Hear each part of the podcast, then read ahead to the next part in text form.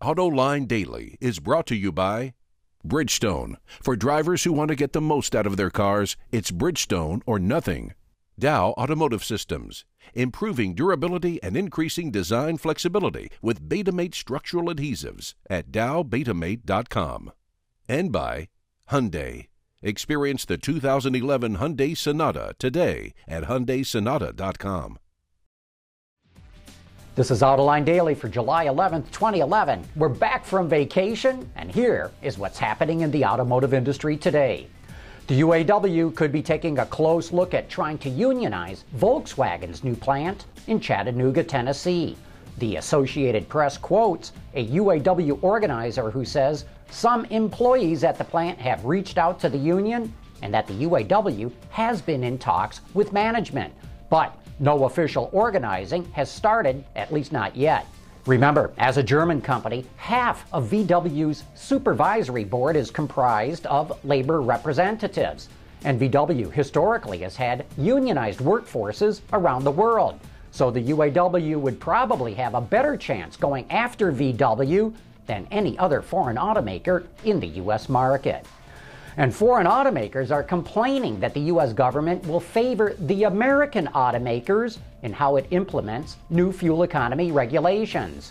The Obama administration is floating a proposal to boost CAFE to 56.2 miles per gallon, but it would allow trucks to phase in their targets more slowly.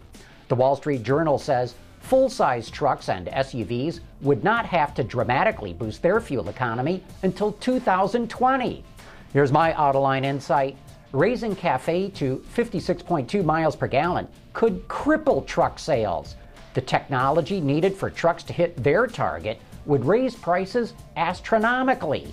That would hurt GM, Ford, and Chrysler and the UAW the most and that's likely why the Obama administration is looking at giving them some breathing room.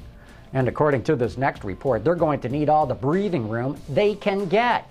GM, Ford, and Chrysler are having trouble winning over young buyers.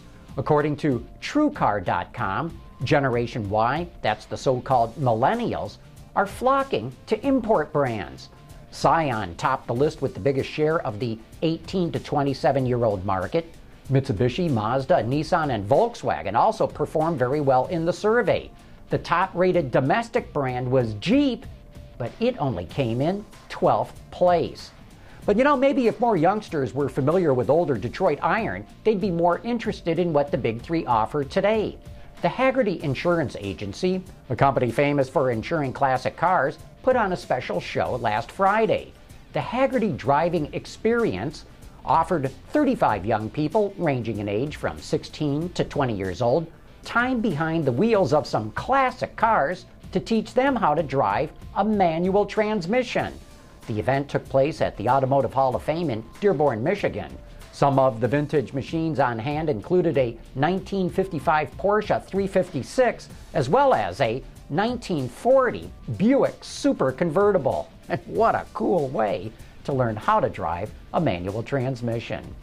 And if the big three want to capture new buyers, maybe they should borrow an idea from China. Since they're facing intense foreign competition, Chinese automakers just held an auto show in Beijing that was only open to Chinese brands. Called the Chinese Brand Auto Expo, the show features about 200 vehicles from 20 manufacturers, including BAIC, Chery, BYD, GAC, and others. Alternative energy vehicles are a big part of the show, including a partially solar powered BYD F3 DM. Chrysler's Ram brand could be getting a couple of Fiat products as early as next year. Ward reports the Doblo, a utility van similar in size to a Ford Transit Connect, plus either the Iveco Daily or Ducato could be coming to the States. Nothing has been officially announced yet, but it looks like Chrysler's aiming to challenge Mercedes, Ford, and Nissan in the Class 1 and 2 commercial vehicle segments. While Porsche purists may get heartburn at the thought of an SUV wearing the same badge as their beloved 911s and Boxsters, other buyers don't seem to mind. According to Bloomberg, the German automaker simply cannot keep up with production of the $48,000 Cayenne. To meet demand, Porsche wants to raise production 10 to 20 percent and hopes to lower wait times for the German made SUV to six months at the most. Walter De Silva is the head of design at the Volkswagen Group. He's designed a lot of well known cars, and coming up after the break, he'll be talking about his favorite one.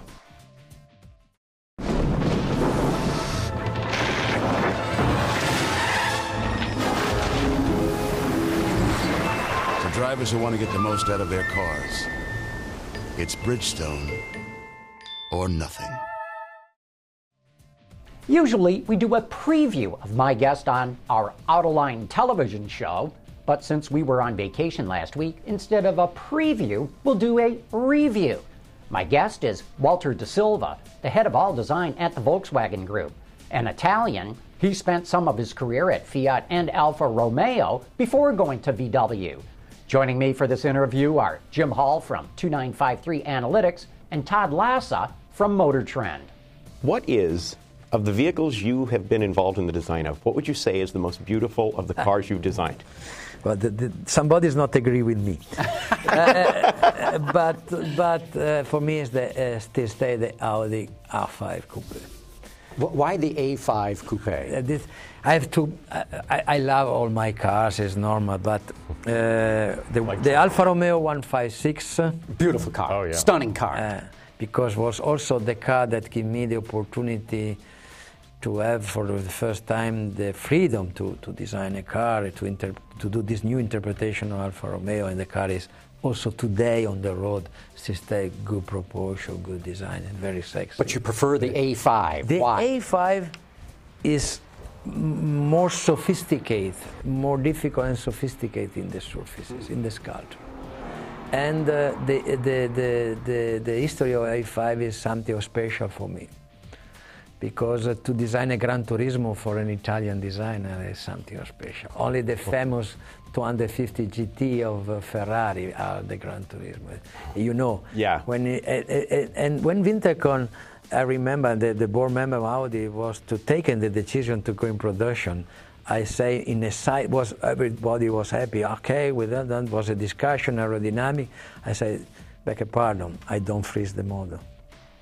Was a silence around me. Why? Because it's not. I don't feel good in my stomach. Wasn't right yet. And Winter saying, I give you other two weeks, no more. and I invite him 24 of December to see the model. And they come, you see the model, say, ah, now I understand. You can watch that entire interview with De Silva on our website, AutolineDetroit.tv, right now. And speaking of designers, on Autoline After Hours this Thursday night, we'll have Jack Telnack, the former head of design at the Ford Motor Company. Join us then for a great discussion.